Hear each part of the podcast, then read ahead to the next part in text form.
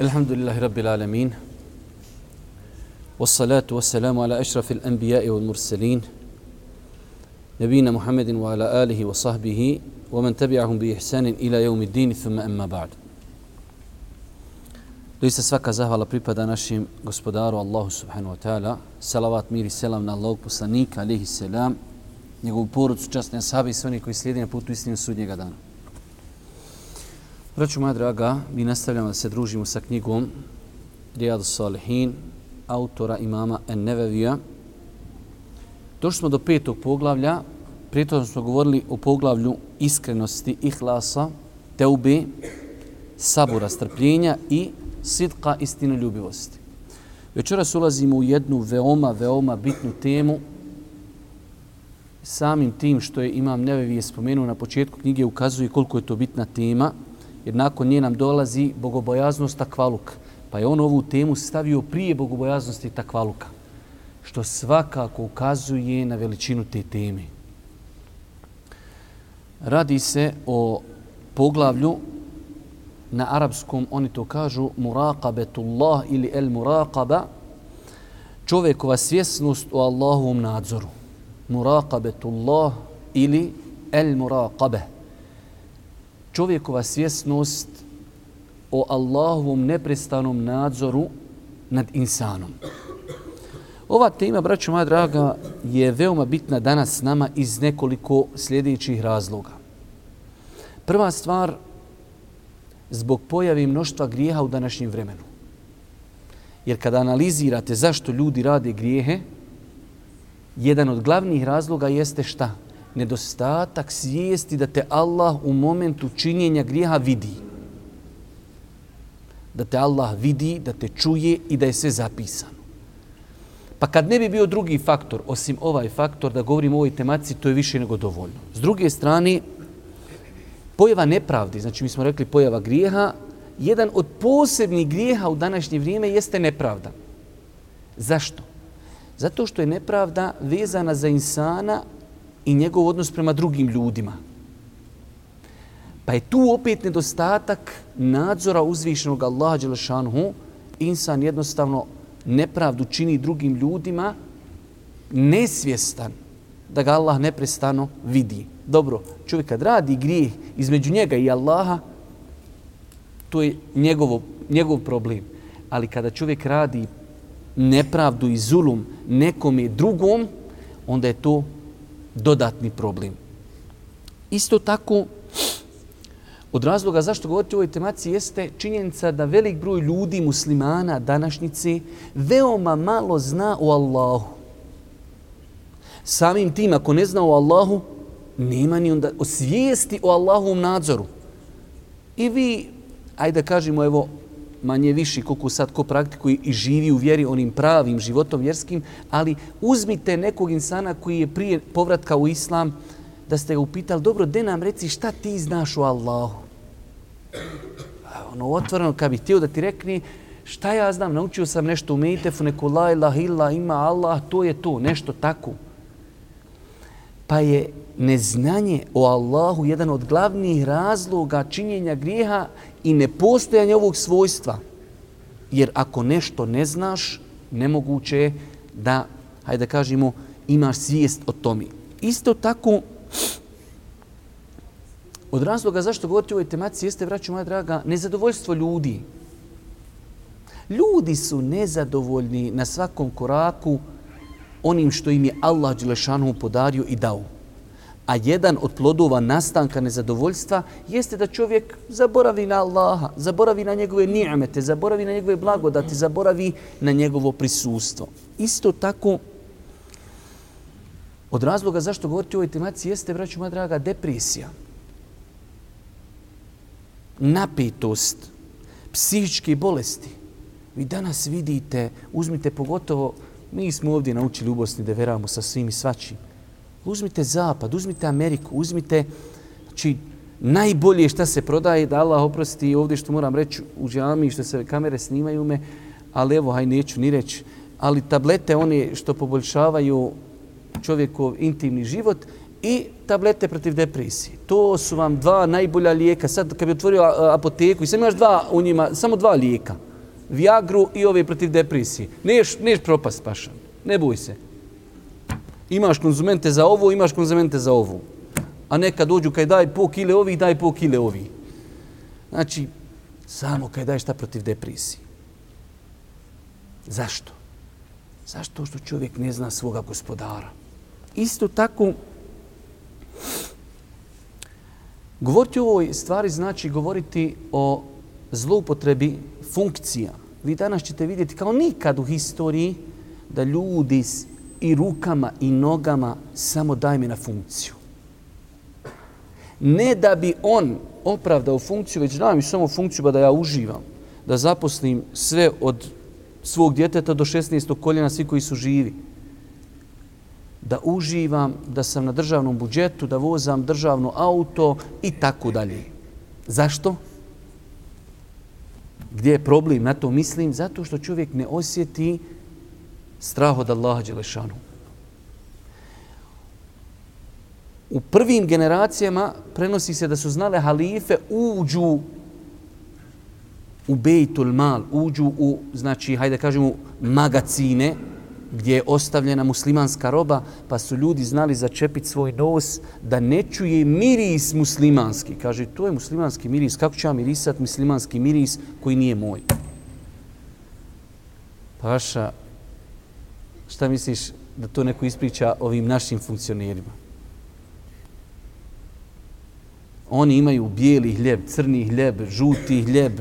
Ne, znači, on napustio politiku prije 10 godina i dalje on na nekim primanjima, i na nekim socijalama, i na nekim penzijama, i na nekim, ne znam, oni izglasaju sebi sto nekih pravila, samo je bitno da dolaze para, a ja ću siti uživati. Pa treba govoriti o čemu? O svijesti, znači prisutnosti Allaha Đelešanu. Isto tako, Treba govoriti o ovoj temi iz razloga što je, braću moja draga, u ovom vremenu omogućeno činjenje grijeha ko nikad prije. Nekad prije da je počinuo neki grijeh, pa što ti bi morao dobro se potruditi. Sad se ne trebaš ništa truditi. Imaš plastičnog šekija u ruci i za pol marke uplatiš 3G i paša ti si u Australiji za dvije sekunde. Još sebi nadiješ nik lav na Allahovom putu ili eventualno još malo hrabri Haldibnu Velid i onda paša radi šta hoćeš. Pa nam treba opet govoriti šta. Jer imate ljudi koji misle on ima zatvoreni profil, ima 30 prijatelja koji ga prati i on konta to meleci ne prati. Veli nisu mi oni u prijateljima pošto on sam prijatelj sa šetanima i veli tu mogu be šta god hoću. Paša, lagano, lagano. Nema zatvorenih profila kod Melika. Sve se piše. I on tamo svaki dan objavi po jedan e, post, blati nekog muslimana i ovi 30 njegovi onaj frendova aplaudiraju, ke bravo, paša, ali zatvoreni profil. Paša, ako si toliki lav na Allahovom putu, nek ti bude otvoren profil. Da čovjek onaj u kojem pišaš, pišeš zna i da te sutra ufati gdje na ulici šamarate i završena stvar a ne on prvo nadije sebi lav, ne znaš ti ko je lav, jer ti imaš lavova u Africi koliko hoćeš, i još ima zatvoreni profil, pa njega FBI ne može naći ko je to čovjek. E njemu jedino može pomoć inekcija svijesti u Allahu Đelešanu. Isto tako, govoriti o ovom pitanju znači govoriti o putu propasti prema kojem ide čovečanstvo. Ovo sad, braću moja draga, što ide Dunjaluk, vjerujte, Dunjaluk ide putem propasti. Dunjaluk generalno je jedna velika lopta i znate kako ono kad ide, kad se kotrlja snijeg, ta lopta sad ide u propast.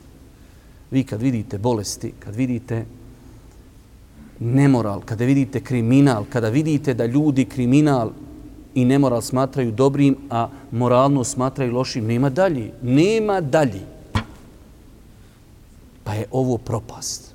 Pa govoriti o ovom pitanju znači rješavati ovo pitanje. Isto tako, govoriti o ovom pitanju znači rješavati probleme svjetske. Pogledajte kolika je nepravda na svjetskoj sceni kad neko uzurpira tuđu muslimansku zemlju kao lafo da im uvede neku demokratiju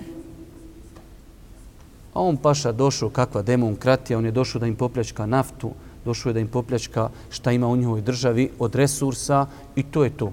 I da još djelmično što mogne više ugasiti islama i to je to. Zašto? Zato što nema svijesti o Allahu. Isto tako,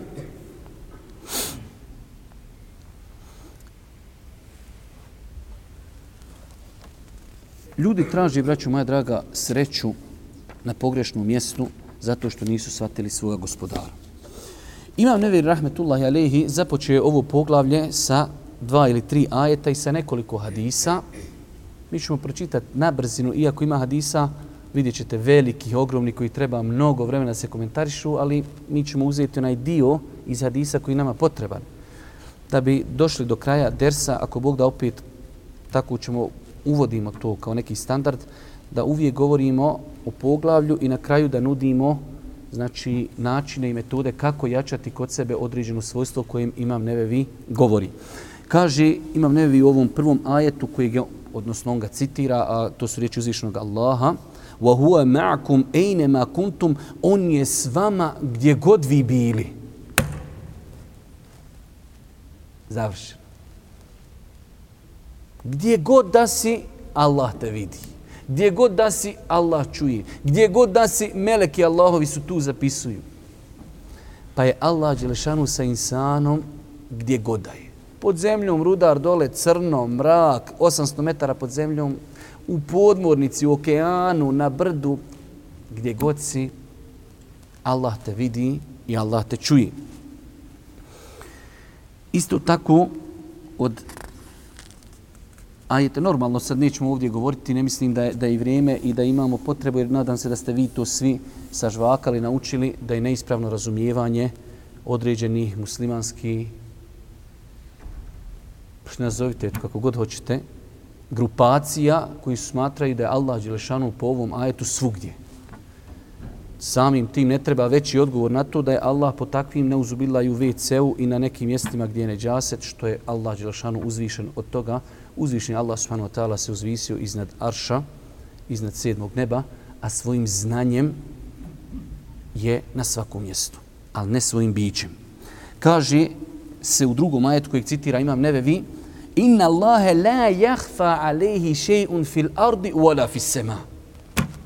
Allahu nije tajno ništa što je na zemlji i na nebesima. Inna Allahe la jahfa alaihi šej. Ova riječ u arapskom šej je najsveobuhvatnija riječ u arapskom jeziku. Allahu nije tajna ništa. Znači ova riječ šej obuhvata sve. Nema tajni za Allaha na zemlji ni na nebesima. A mi i naši postupci potpadamo pod to. Znači Allah zna za naše postupke, zna šta je u našim srcima, zna šta je našim dušama, a da ne zna šta radimo. Nakon toga citirao nam je Imam Nevevi poznati onaj hadis o Džibrilu, alihi salatu wasalam, to je jedan veliki hadis. Za njega su islamski učenjaci kazali da je on ummu sunne, da je on majka sunneta, da je on izvor sunneta, da je on temelj sunneta. Kao što se Fatiha zove ummul kitab, majka Kur'ana, odnosno temelj Kur'ana, tako se ovaj hadis Džibrilo zove ummu sunne. I u njemu je na kraju Allah poslani kazao Omeru, to vam je došao Džibril, etakum Džibrilun ju'allimukum amra dinikum. Došao vam je Džibril da vas poduči čitavoj vašoj vjeri. Jedan hadis sa vjera. Ti dođe neko i kaže, de mi kaži, de mi reci šta je islam. Citiraš mu ovaj hadis i to je to. Dugi hadis, ja sam ga nekad prije neki deset godina, i eto, eto, mi smo estradno, kažu nam da smo periodični, radimo ovako pomalo. Pri neki deset godina, tačno u Sanskom mostu komentari ovaj hadis, u 15 ili 18 predavanja smo komentari sa hadis Džibrila, alaihi salatu wasalam, u kojem stoji da je jedne prilike Boži poslanik sjedio, hadis za Bežu Buharija i Muslim, da je Boži poslanik sjedio sa svojima sahabima, pa se pojavio jedan čudan čovjek u smislu čudan, nikoga nije poznavao. Bio je izrazito crne kose i brade i bijele odjeći. Pa je sjeo kod Božijeg poslanika i počeo da pita. Prvo pitanje mu je rekao, ahbirni anil islam, reci mi, o Muhammede, šta je to islam? Pa kaže Muhammed alaihi salatu wasalam, islam je da posvjedočiš da nema Boga osim Allaha i da je Muhammed Boži robi, Boži poslanik. Da obavljaš namaz, da daješ zekijat, da postiš mjesec Ramazana i da obaviš hađ ako možeš. Kaže mu taj koji pita, ne znaju asabi da je to Džibril, došao u ljudskom obliku. Kaže, sadakt, istinu si rekao. Kaže, Omer, mi se čudimo. U osnovi kad neko pita, on ne zna odgovor. Ovaj pita, poslanik mu dvori, kaže, jes poslaniče, istinu si rekao. Kaže, reci mi šta je tu iman? Kaže, iman je da vjeruješ u Allah, u njegove meleke, u poslanike, u knjige, u sudnji dan i u kader. Kaže, sadakt, opet si istinu rekao. Kaže, a de mi reci šta je tu ihsan? Jer to su stepeni. Uzmite islam da je, kad je, kad je kompletan, znači kao piramida. Pa prvi stepen je dole vanština. To su ovi pet islamskih ruknova. Nakon toga dolazi gornji dio, središnji dio piramide, to je iman. Ovi šest temelja imana i gore vrh piramide zove se El Ihsan. Kaže, reci mi šta je Ihsan, šta je vrh gore Islama? Kaže, en ta'abud Allahe ke enneke tarah, fa in lem tekun tarahu, fa innehu jarak. Kaže, vrh gore Islama, ovaj krov gore je da obožaješ Allaha kao da ga vidiš. Jer ako ti njega ne vidiš, doista on tebe neprestano vidi. I zbog, to, zbog ove riječi imam nevi citirao ovaj hadis. Toliko velik hadis zbog jedne rečenci. To je ta murakaba, svijest o Allahu Đelešanu. Ti ne vidiš Allaha, ali treba da znaš da tebe Allah neprestano vidi. Ovaj hadis je velik, ovaj hadis je dug, ovaj hadis nosi u sebi mnoge koristi. Ali nema ovdje ovo bitno ovaj moment, jer ako bi počeli da komentarišemo cijeli hadis, onda možda bi se ponovo vratili na onaj komentar u Sanskom mostu od 15 predavanja. Što nam nije sad za sad cilj. Pa je ovo po nekim ljudima definicija ove murakabe. Nadzor Allahovog da čovjek neprestano ima svijest da ga Allah vidi iako mi Allaha ne vidimo. Pa je na kraju ovog hadisa taj nepoznanik otišao. Pa je Boži poslanik pitao Asabe koji su tu bili, znate li ko je ovo? Kažu, ne znam Boži poslaniče. Kaže, to je bio Džibril u ljudskom obliku, došao je da vas poduči vašoj vjeri. Pa je ovaj hadis kompletna vjera. Za nas je najinteresantniji u ovom hadisu, najinteresantniji u smislu zbog poglavlja u kojem je citiran, jeste da je u njemu došla ova velika, ovo veliko pravilo, velika formula. Ihsan, dobročinstvo, savršenstvo Islama je da Allaha obožavaš kao da ga vidiš. Jer doista ako ti njega ne vidiš, on tebe neprestano vidi. Nakon toga Imam Nevevi nam je citirao poznati onaj hadis od Ebu Zerra.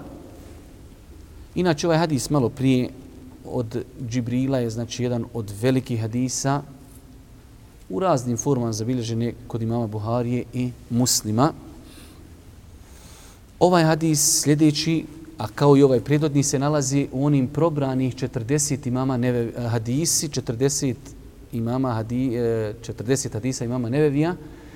Imam Nevevi je u svom životu imao više dijela i Allah je mnogim njegovim dijelima dao veliki blagoslov možda do te mjere da nije drugim učenjacima dao blagoslov u ilmu i znanju kao što je dao knjigama imama Nevevija.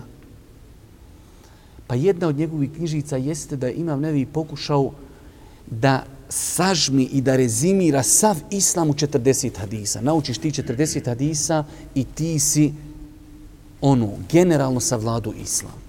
Pa u 40 hadisa se nalazi ovaj hadis Džibrilov i nalazi se i ovaj hadis, kaže Allahu poslanik alaihi salatu wasalam, Ebu Zerru, kaže, ittaqillaha hajthuma kunt, boj se Allaha, ma gdje bio?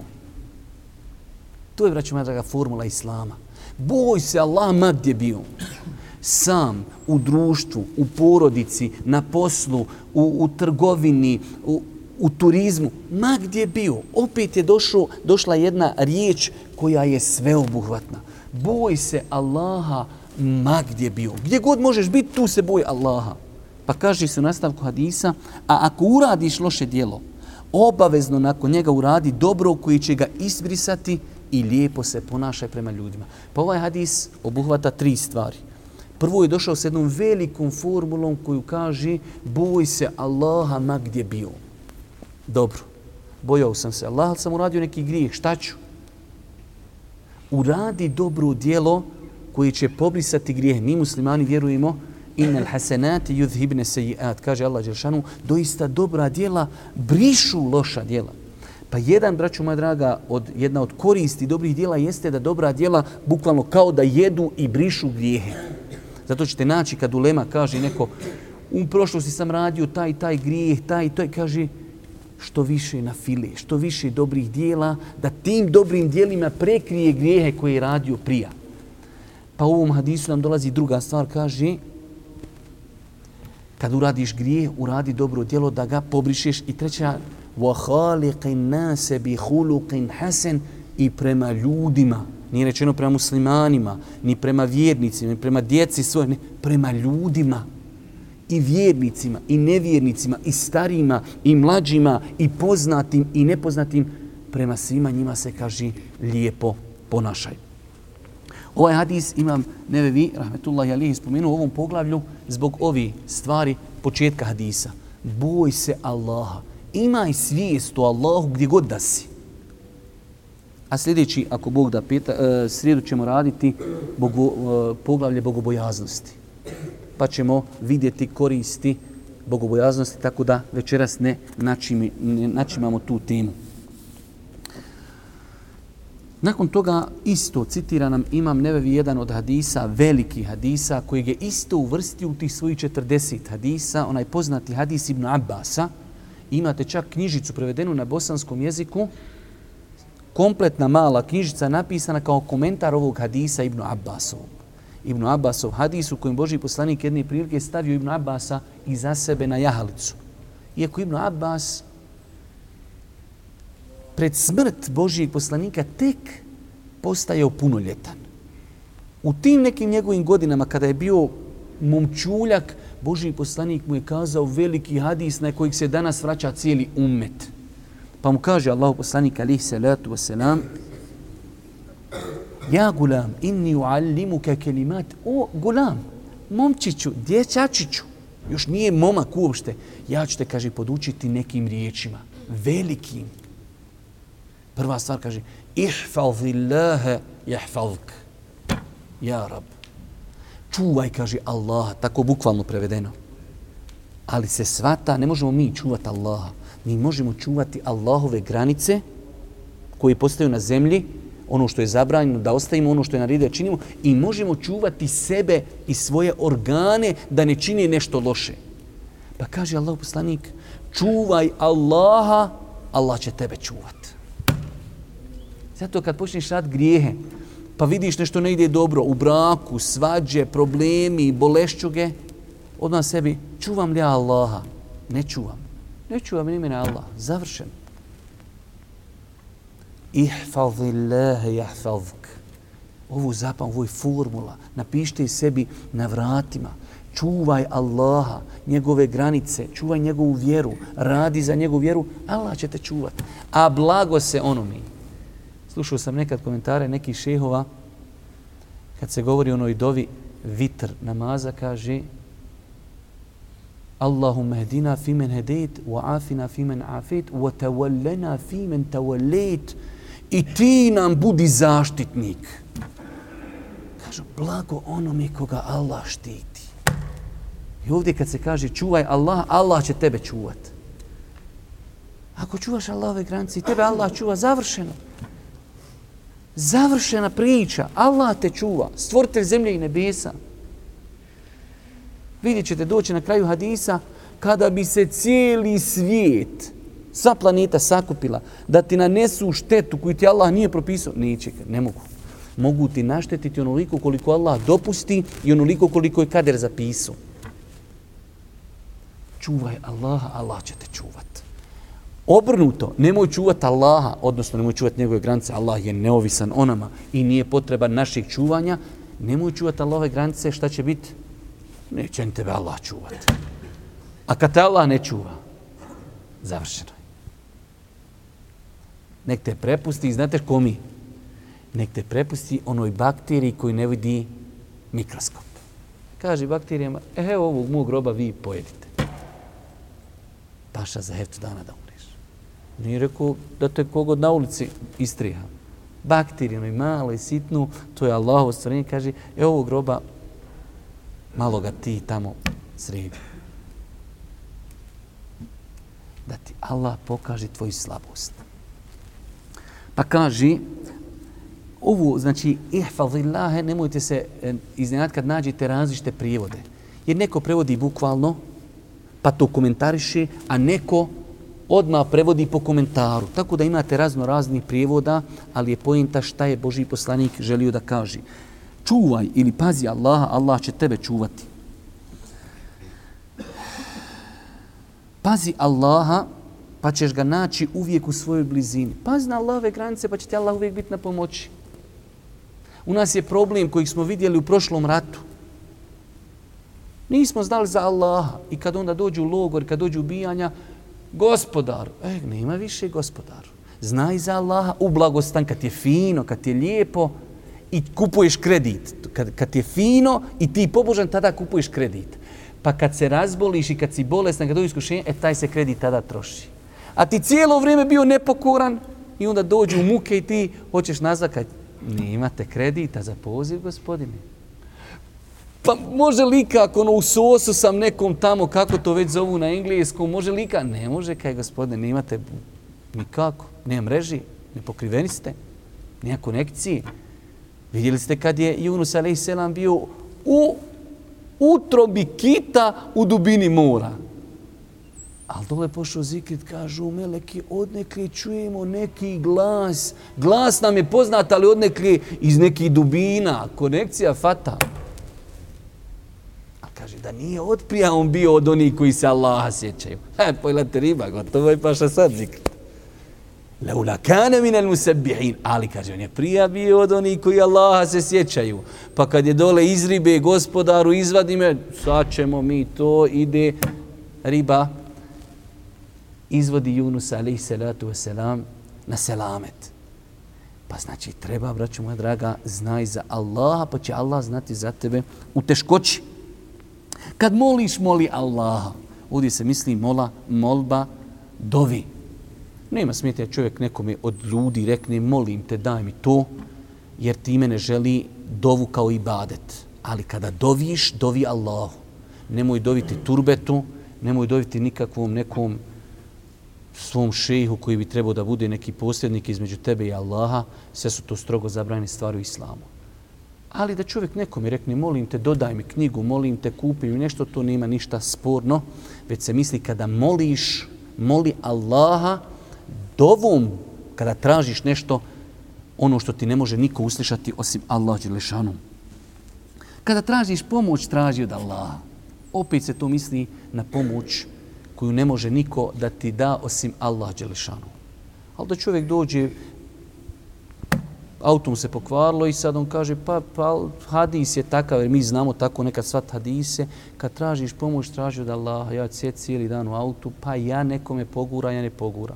Halo, paša, to je neispravno razumijevanje vjeri. Izađeš na cestu, halo, ljudi, pokvarilo se auto, ko će mi ošlepat majstoru. I to nema, znači, braću moja draga, nikakvi smetnji. I kaže Boži poslanik, znaj, kada bi se čitav umet okupio da ti pomogne u nečemu, ne bi ti pomogli osim onoliko koliko ti Allah već propisao. Cijeli umet dođe i kaže, hoćemo mi pomoć tom čovjeku.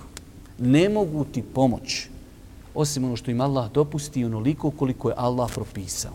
Pa nastavlja Allah poslanik i kaže, a kada bi se okupili da ti nanesu kakvu štetu, ne bi ti naštetilo osim onoliko koliko ti je Allah već propisao, pera su podignuta, tinta se osušila, znači to je sve zapisano.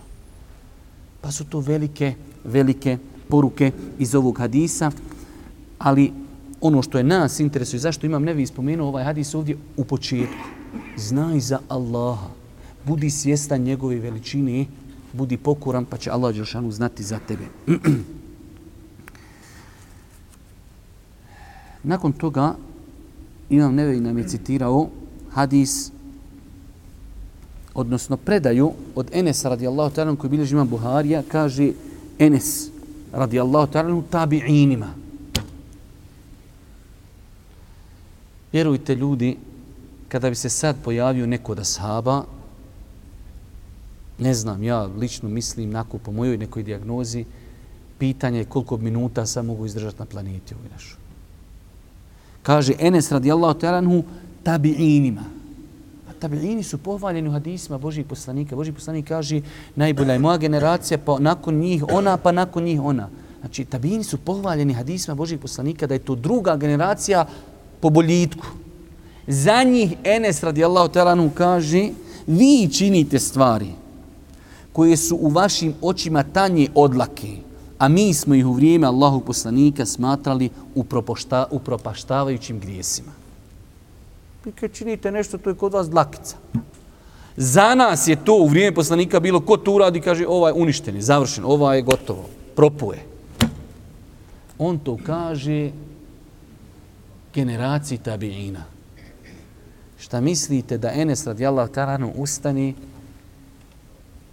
i da s kojim slučajem ga neko nauči i da mu kaže kako se ulazi na Facebook pa da vidi ove sablje na lavom putu i muđahide i lavice i ostale domaće i neka divlje i neka domaće i svakako imate životinja i nadimaka da vide šta ljudi radi na planeti, da vidi grijehe, da vidi nepokornost, da vidi hrabrost ljudi, muslimana, musliman čovjek, mu'min, veliki mu'min, vezan uči i on gleda utakmicu.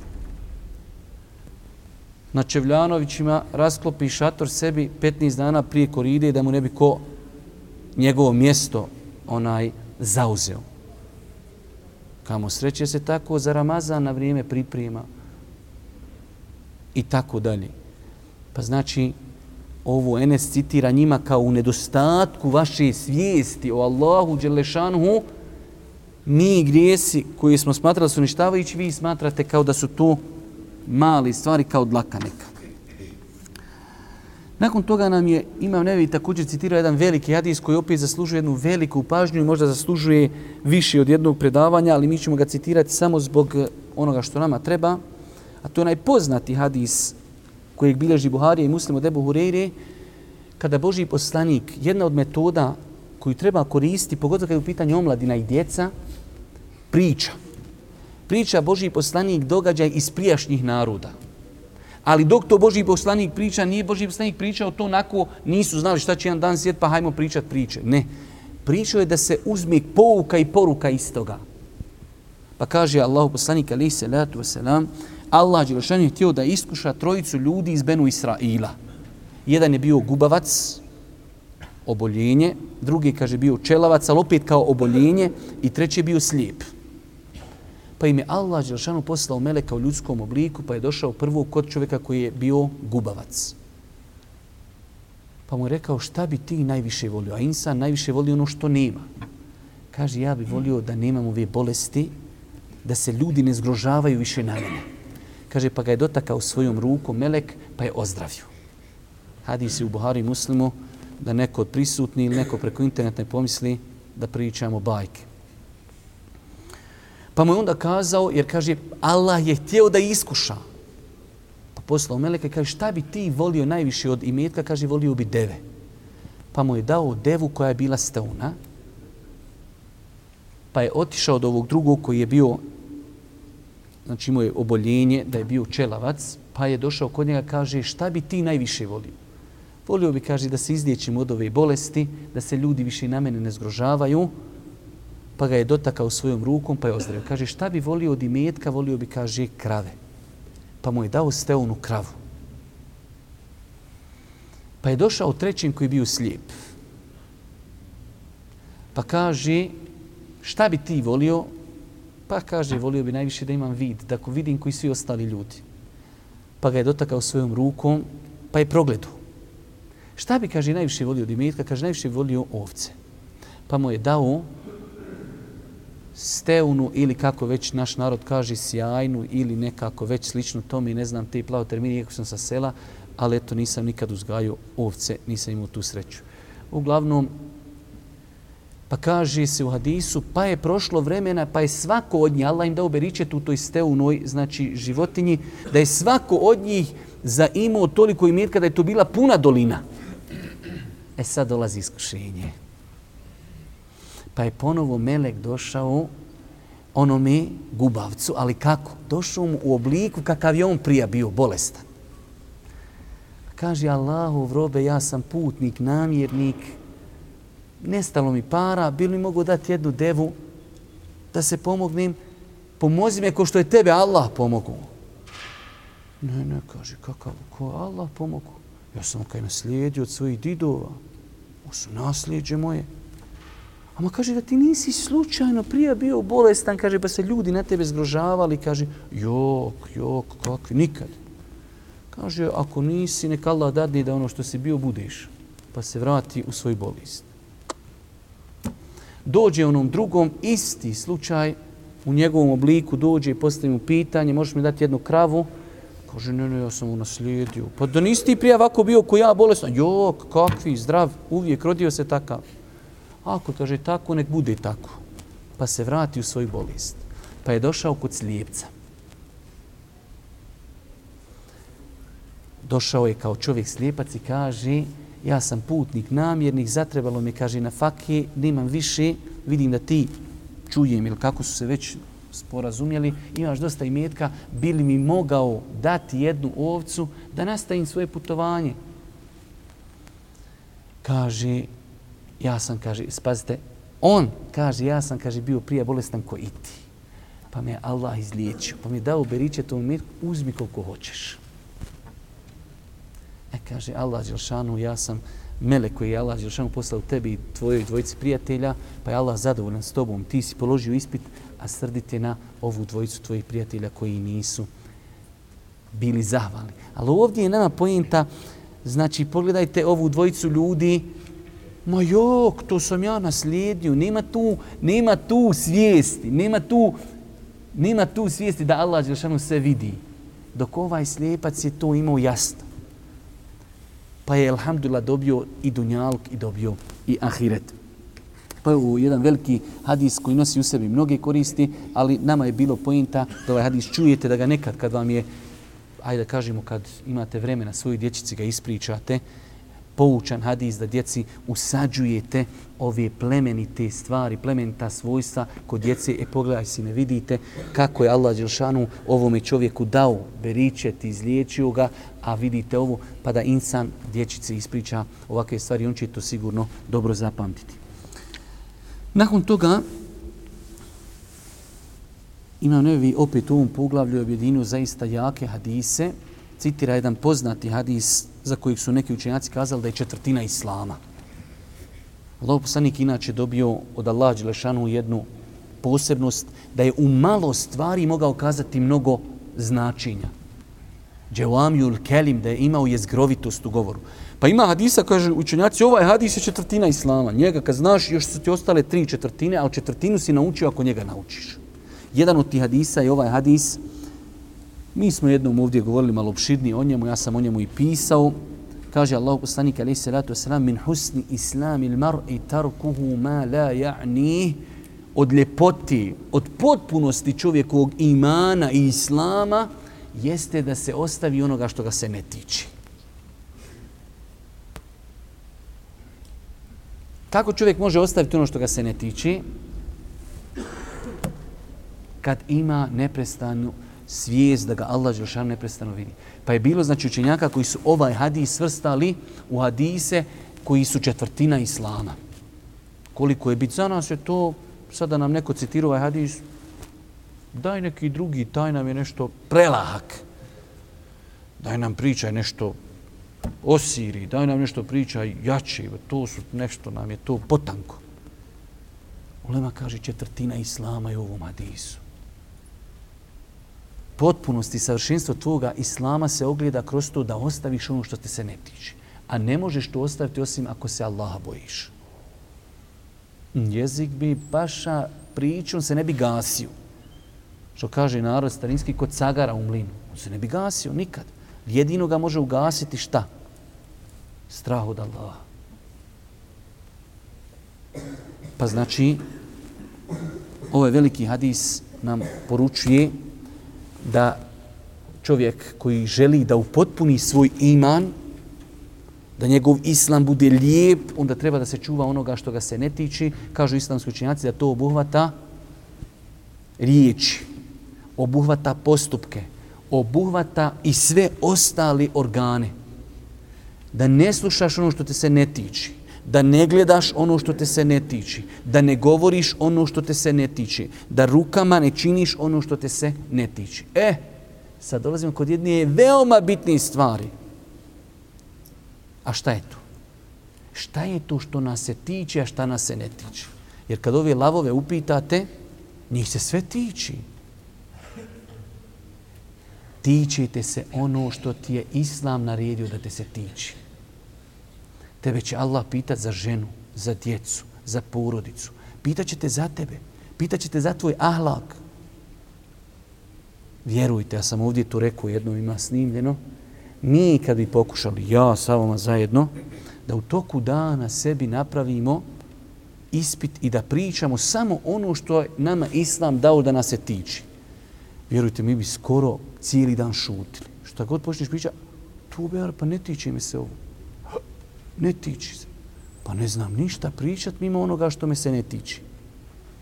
Nas interesuju komšije, prijatelji, daje, braća, muslimani, Arapi, Turci, turizam, ovo, ono, žena klanja, pokrivena, otkrivena, namirisana, utegnuta, filmovi, serije, Čevljanovići, djeca, frizure, Facebooci, muzika, ašikovanja. Ne, ne, ne, kaže ja, imam drugi stvari.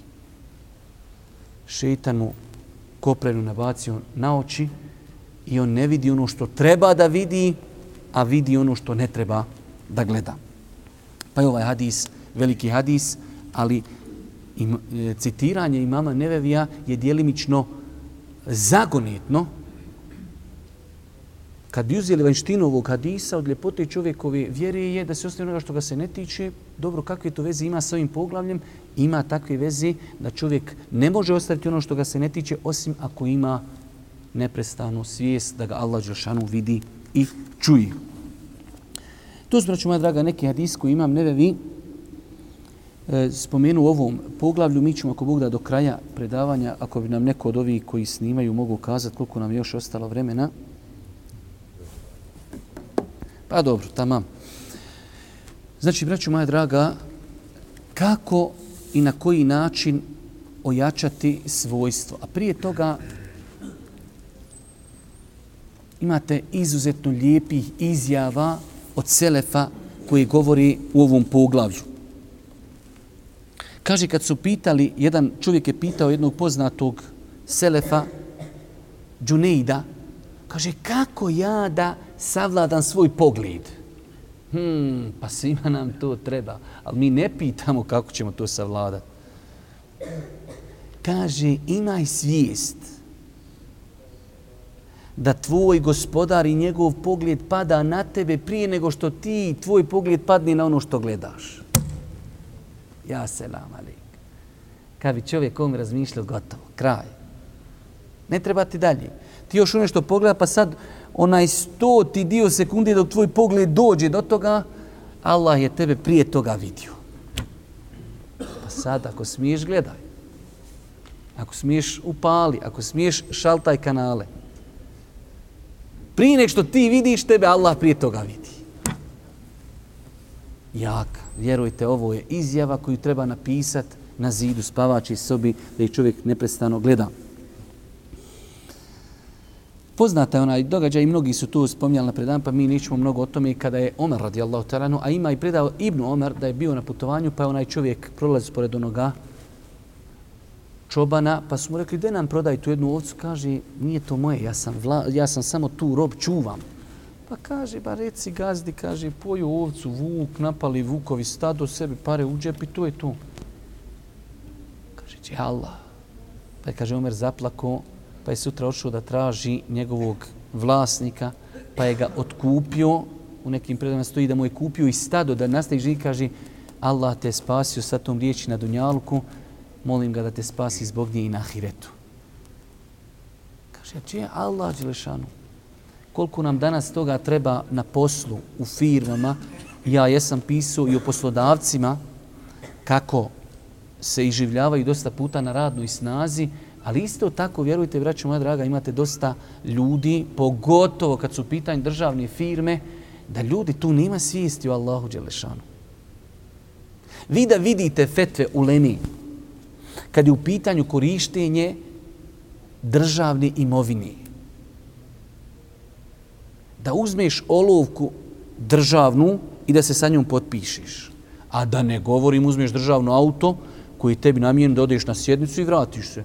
Ti to auto dadneš djeci, vozaju se po igrankama, po koridama, hodaju, zezaju se, slupaju ga, ti vozaš se po teferčima sa tim autom i tako dalje.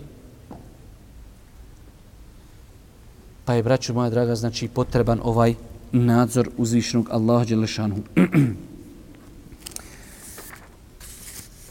Svaki nam put zapne, ostane nam na kraju ne dovršimo lijepo one načine, pa ćemo večeras pokušati na vrijeme o tome početi govoriti. Ova murakaba, takozvani nadzor, treba da bude u dva momenta. Ovo je veoma bitno. Zapamte ovo večeras. Prije činjenja dijela i u toku dijela. Oba dvije stvari su veoma bitne. Prije nek što hoćeš uraditi dijelo, da znaš zašto ga radiš da postojiš sebi pitanje. Vidjeli ste, prošli put smo i pretprošli citirali na hadis prva trojica koja će biti bačeni u džehennem. Vjerodostojan hadis Ebu Hureyre, kad bi htio prenositi taj hadis, imati vjerodostojni predaj da je četiri puta padao u nesvijest dok je počeo da prenosi taj hadis. Zbog težine tog hadisa. Kaže, došao mu čovjek, kaže, de nam reci nešto šta je te poslanik rekao. Kaže, reću vam jedan hadis i kad počne razmišljati o hadisu, padne u nesvijest pa ga probude, dođe sebi, kaže, rekao si nam da ćeš nam reći jedan hadis, a hoću. Rekao je, kaže Allah poslanik i padne u nesvijest. I nakon četvrtog puta kaže, rekao je Allah poslanik, prva trojica ljudi koji će biti bačeni u vatru, prvi, jesu, kaže, muđahid na Allahovom putu, Karija, Hafiz, Alim i Bogataš, znači imaju različiti rivajeti, četiri osobe se spominju. Pa čovjek ošao da ratuje, da dadne svoj život, ali ošao s lošim namjerom. Pa znači, braćo moja draga, mi muslimani moramo mnogo pažnje posvijetiti namjeri prije dijela. Hoćeš nešto uraditi, zaustav. Bilo je učenjaka kojima kažu, hajmo negdje na dženazu, kaže, čekaj, stani. E, hajmo sad, kaže. Da vidim, džeću, što ću, da, da prispitam svoje srce. Hoću dat Marku. Nije pitanje koliko dat. hoću dat Marku Sergiji. Čekaj, čekaj, što ja to dajem? Jel želim Allahu zadovoljstvo? Ili me stid izić, nako svi daju, mene stid, ja jedini nisam dao Marku. Ili želim Allahu zadovoljstvo? Želim tu sadaku da je vidim na sudnjem danu. Ili želim, idem ja sa Mujo, Mujo dade desetku, ja bio planirao dat dvije markice. Boga, moram se ja trziti za desetku, dade Mujo, idem ja desetku dat paša, bolje ti dadni one dvije.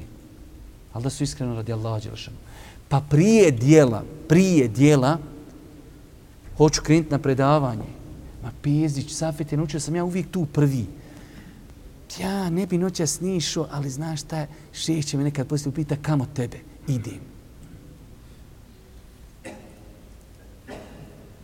Možda more proći, ali možda i škakljivo idem da naučim, idem da budem u društvu gdje se govori o Allahovoj vjeri, idem da se podučim kako se Allah obožava i tako dalje. Pa znači prije dijela nijet, nijet. Zašto? Hoću početi klanjati. Hoću ostaviti neku lošu naviku.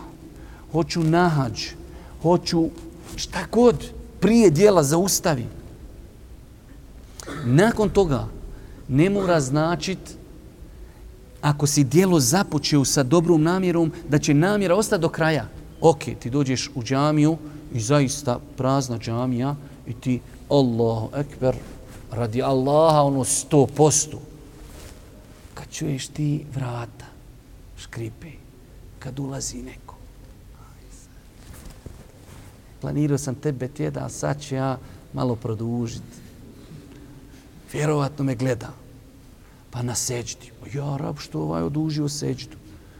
Neka malo još nek vidi kako ja znam dugu seždu. Ja budem ja, koliko će budem i duži, ali ovdje malo samo. Nije to, braću, draga, pokuđeno, svaka, ali kažem samo čovjek, navodim primjer kako se može dijelo u toku dijela pokvariti. Nemoj sebi da kažeš, u, dobro, ja sam na početku zaista počeo ekstra, idem, znači to, ono kao automatski mora do kraja biti ekstra. Nije. Moraš se boriti. I kao što te je šeitan i mene i vas zajedno napadu na početku dijela, će te u toku dijela da ti ga pokvari. Naročito dijelo koje je u paketu. Haj dijelo ako je parcijalno, ti svaki put daješ po deset maraka sadaku. Pa nakon mjesec dana on te zezni da pokvariš to svoje dijelo, ono što se prija dao ime Allaha je ispravno. Ali dijelo ako je u paketu, namaz, namaz ne možeš. Paša mora biti od Allahu ekber do eselamu, eselamu alaikum, mora biti radi Allaha. Sam pred, pred kraj, pred selam, reci, sad će još malo dužiti. Sad ako mogli nikako jednu suzicu pustiti na etehijatu, cijeli namaz ide x i pitanje je, ne samo da ide x, može ići i gori od toga. Pa znači ta muraqaba, svjesnost Allaha Đelešanuhu, prije dijela, zbog čega činim, šta hoću time i u toku dijela, sve dok se ne završi.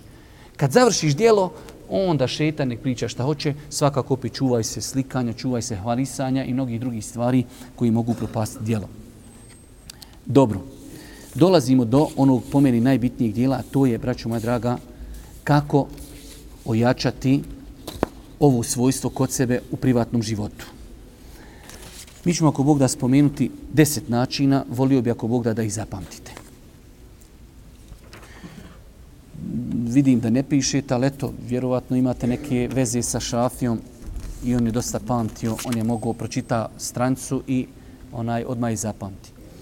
Prva stvar, kako ojačati svojstvo kod sebe da Allah Đelešanu neprestano vidi insana, da bdije, da zna i tako dalje. Može. Prva stvar, i uvijek sa tog počinjemo, učinje Kur'ana. S razmišljanjem, sa tedeburom, generalno učiš Kur'an s razmišljanjem pa vidiš kako je neki rob od Allahovi robova, poslanika ili neko drugi, kako su ljudi imali svijest o Allahu kroz Kur'an. Kada Allah Đeršanu tamo upisuje one ljude, džennetlije, oni su se bojali dana stajanja pred Allahom i tako dalje. Pa znači, braćo moja draga, iščitavanje Kur'ana generalno. Sad dolazimo na drugu stepencu u Kur'anu. Imate ajete koji govori mnogo o Allahu. E tu se zaustaviti posebno. Da bi ojačali svijest da nas Allah vidi, moramo se upoznati koji je naš gospodar. Pogotovo sa njegovim imenima koja imaju vezu sa tim. Pa primjera radi, Inna Allahe kane ala kulli šein šehida. Doista je Allah po tefsirima sad ovog imena šehid svjedok svemu, sve vidi, sve čuje, prisutan je svemu ono što ti radiš. Pa kad razmišljaš o tom imenu, isto tako kaže Allah Đelešanhu Vosja rabbi kulle šein ilma. Allahovo znanje je, kaže, sveobuhvatno. Sveobuhvatno kaže Allah Đelešanuhu wa khalaqa kulle šein wa huwa bi kulli šein alim Allah je sve stvorio i Allah sve zna kaže Allah Đelešanuhu أولم يروا إلى الطير فوقهم صافات ويقبضن ما يمسكهن إلا الرحمن إنه بكل شيء بصير samo ovaj dio zadnji da nam ne bi vremena fallo doista Allah sve vidi u suri Mulk Allah Đeršanu kaže doista Allah sve vidi pa Allah sve čuje, pa Allah sve vidi. وَكَانَ اللَّهُ عَلَى كُلِّ شَيْنِ رَقِيبًا Doista je Allah, ako bi mogli prevesti, znači raqib, nadzornik nad svime. Pa znači iščitavanje Allahovih imena generalno, a posebno imena koja govori o Allahovom znanju. Da Allah sve zna, da Allah sve vidi, da Allah sve čuje, da je Allah svojim znanjem prisutan svugdje, da Allah sve nadziri. da Allah muhit, da je Allah sve obuhvatio. To ako shvatiš, dragi moj brate i ja zajedno s tobom, ne treba ti dalje ništa. Čovjek koji živi pod tim dojmom, Allah me neprestano vidi. Allah neprestano čuje sve što, što radim, što govorim. Savršeno, braću moja draga. Pa je to najjača inekcija, najjači metod i način kako kod sebe pobuti tu svijest. Spoznaja tog Allaha kroz njegova imena i svojstva. Kad ga spoznaš, mora to ostaviti traga na tebe. Broj tri, razmišljanje o veličini Allaha. Zato je bilo Selefa, govorili su, kaže, kad hoću učiniti grijeh, u nas sad je to moda, kaže, je li to veliki grijeh ili je mali? Ako rekneš mali grijeh, ko da si rekao sun sunnet. Ako rekneš mekruh, farz, vađib.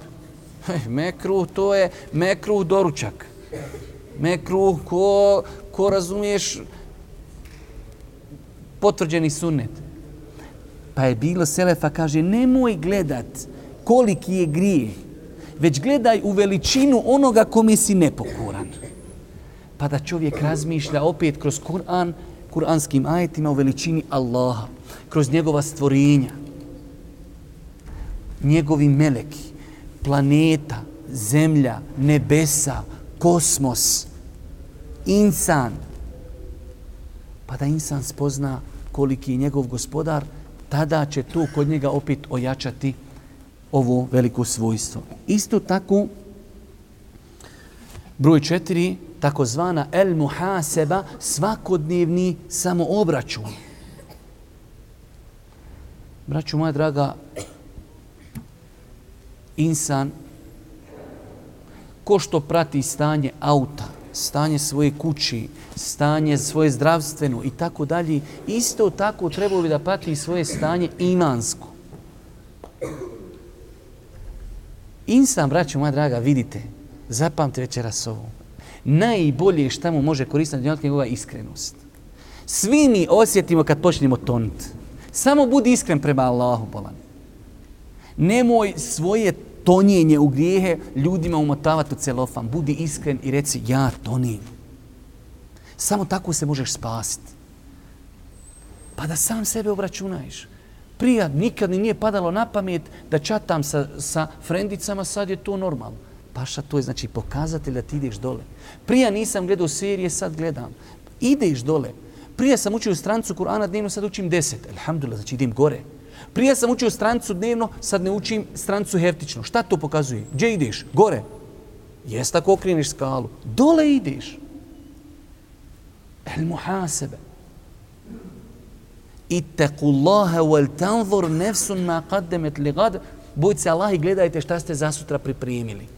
Kaže šeh Sa'di, poznati mu Fesir, ovo je jedan od najvećih ajeta koji poziva na muhasebu, samoobračun. non stop samoobračun. Gdje ja idem? Gdje je moje imansko stanje? Je li svaki dan pomalo više napredujem ili svaki dan pomalo više tonim? Između sebe i Allaha. Vjerujte, nemojte, nemojte živjeti zbog drugih ljudi. Naučite ovo. Živi za sebe. Budi iskren sa Allahom. Svaki insan koji popušta tu vjeri počni, on zna da popušta. Nema potrebe da drugim ljudima dokazuješ imam ja pritiske, ovo ono. Allah zna imaš ti pritiske. Pa znači, braćo moja draga, iskren samo obraću. Broj pet, druženje sa učenim ljudima. Ovo je jedna kategorija, sad ćemo govoriti druga kategorija. S učenim ljudima koji će te potaketi na Allaha, koji će ti govoriti o Allahu, gdje ćeš naučiti Allahu u vjeru. Broj šest, da pazi insan sad, nakon što se družim s učenim ljudima, da pazim ostali ljude s kime se družim. Pa ako ima neko ko je prepoznatljiv u društvu, da si ti mogu osvatiti iz njegovog života da zaista on ima kod sebe jaku svijest o Allahu. Da si to priprijetio kroz njegove ibadete, kroz njegove postupke, kroz njegovo ponašanje. Jer kad se s čovjekom družiš, ti nekad znaš nešto o njemu što drugi ne znaju jedne prilike dolazi jedan ashab, to navode učenjaci kao dokaz čak poslanstva Božijeg poslanika. Dolazi, kaže, u kuću Božijeg poslanika, a Božiji poslanik sav uplakan. Pa navodi islamski učenjaci, kao jedan od znakova istinitosti Božih poslanika, oni plaku kad nema nikog. Pa ti kad imaš prijatelje, sa njim putuješ, ti vidiš kakav je njegov odnos i na putovanju i kad mu se ponudi neki haram i ovo i ono, pa ti ako vidiš da je to insan koji ima jaku svijest, nadzor uzvišnog Allah, s takvim se insanom druži. Pokupi od njega tu osobinu, druži se sa njim, da on djeluje na tebe. Pa znači druženje s ulemom, da te oni poduče vjeri, da te poduče Allahu i druženje s ljudima koji imaju kod sebe tu svijest. Da se okoristiš od njih, da se zastidiš sutra čovjeku nešto ponuđen, kaj ne mogu Boga mi, ne mogu Boga mi. Strah me Allaha, Đelešanu. Ti kažeš, tu be da je meni to neko ponudio, ja bi to prihvatio. Pa da ti on bude razlogom da, hajde da kažemo, onaj se okitiš tim lijepim svojstvom. Isto tako, iščitavanje siri. Nakon što smo riješili, znači, ovaj dio, vraćamo se sad životopis Božih poslanika. Je prepun, braćo moja draga, momenata iz kojih možete vidjeti koliko je Allah poslanik ali se ratu sram imao neprestano svijest o Allahu Đelešanu. U jednom od Adisa stoji i kaže Allah poslanik dođem i nađem datulu. Datula, braćo. Datula. Danas ljudi kradu milijone, milijarde, boli ga briga. Božji poslanik i svoje bogobojaznosti kaže nađem datulu pa pomislim da je pojdem. Kaže onda kaže možda je sadaka. A Božjim poslaniku nije bila dozvoljena sadaka. Kaže, pa je ostavi. Jedna datula. Nama bi što 60 šetan reklo, ma da je najveći haram jedna datula, hajde ba datule su zdrave, štite od stihra, tamo vam ti si sjetio 160 hadisa da ti nju hokniš, da je pojdiš. Bilo, pa one su zdrave, čitao sa medicinu, ma jedna, hajde sad, zbog jedne neću, džehennem zbog jedne datumi. Poslanik kaže, Ja kaže, ne znam, možda, možda je, ne, nije da taj siguran, možda je sadaka. Pa znači iščitavanje siri, životopisa Božih poslanika, isto tako iščitavanje biografije prvih generacija i prvih ljudi, ljudi iz prvih generacija, kad čovjek vidi kako su ljudi živjeli, kako su bili bogobojazni. A ljudi, nemoj da, da mi sebe nešto umislimo, i oni su bili ljudi od krvi od mesa, imali su potrebu koji mi ali im je Allahovo zadovoljstvo bilo prioritetnije od svega drugog. Isto tako, dvije zadnje stvari, time završajemo naše večerašnje predavanje. Što više dovi, što više dovi Allahu Đelešanu da ojača tvoj iman, da usadi u tvoje srce to svojstvo da čovjek je svjestan svog gospodara. Dovit što više, dovit, braću moja draga. I zadnja stvar, trening takozvana muđaheda, musabara. Vjerujte, braću moja, ništa ne može doći preko noći. Ok, nekad si bio indolentan prema tome, znači ono, vidi me Allah, ne vidi me Allah, misliš da to može preko noći, vidi me Allah, ne. Ko što nisi mrzo mogu naučiti voziti auto, ko što brzo nisi mogu mnoge druge, tako isto, treba treninga, treba truda, uloži, a, danas me neki duša me pozvala na neki grijeh, pa mm, teško, pa sutra ponovo, pa prekustra. Znači, treba truda. Nemoj da pomislite da ovo veliko svojstvo dolazi preko noću paketiću nekom roda, donese ti, popiješ i od sutra, pa zaista ekstra. Ne može. Čitanjem, saburom, trudom, plakanjem, dovom, učenjem Kur'ana, čitanjem siri, razmišljanjem, bogobojaznošću i tako dalje, jačanjem imana, Pa nemoj da mislite preko noći. Ne može Bogan preko noći ništa. I sve što dođe preko noći. Kad vidite čovjeka da je ta kod navodna svojstva izgradio preko noći, vjerujte, to se preko noći sruši. Već lagano izgradnja, izgradnja, učenja o Allahu, Allahova imena, Allahova svojstva, razmišljanje, plakanje, noćni namaz i tako dalje. Molim Allah, Đelešanu da nas učini od onih ljudi koji će neprestano imati svijest o Allahu Đelešanu. Molim ga subhanahu da nas učesti na putu istine. Molim ga subhanahu da nam oprosti grijehe, da nam bude milostiv na sudnjem danu i na kraju subhaneke. Allahumma da bihamdike. Ešhedu in la ilaha ila in stakfiruke ve tubu ilike.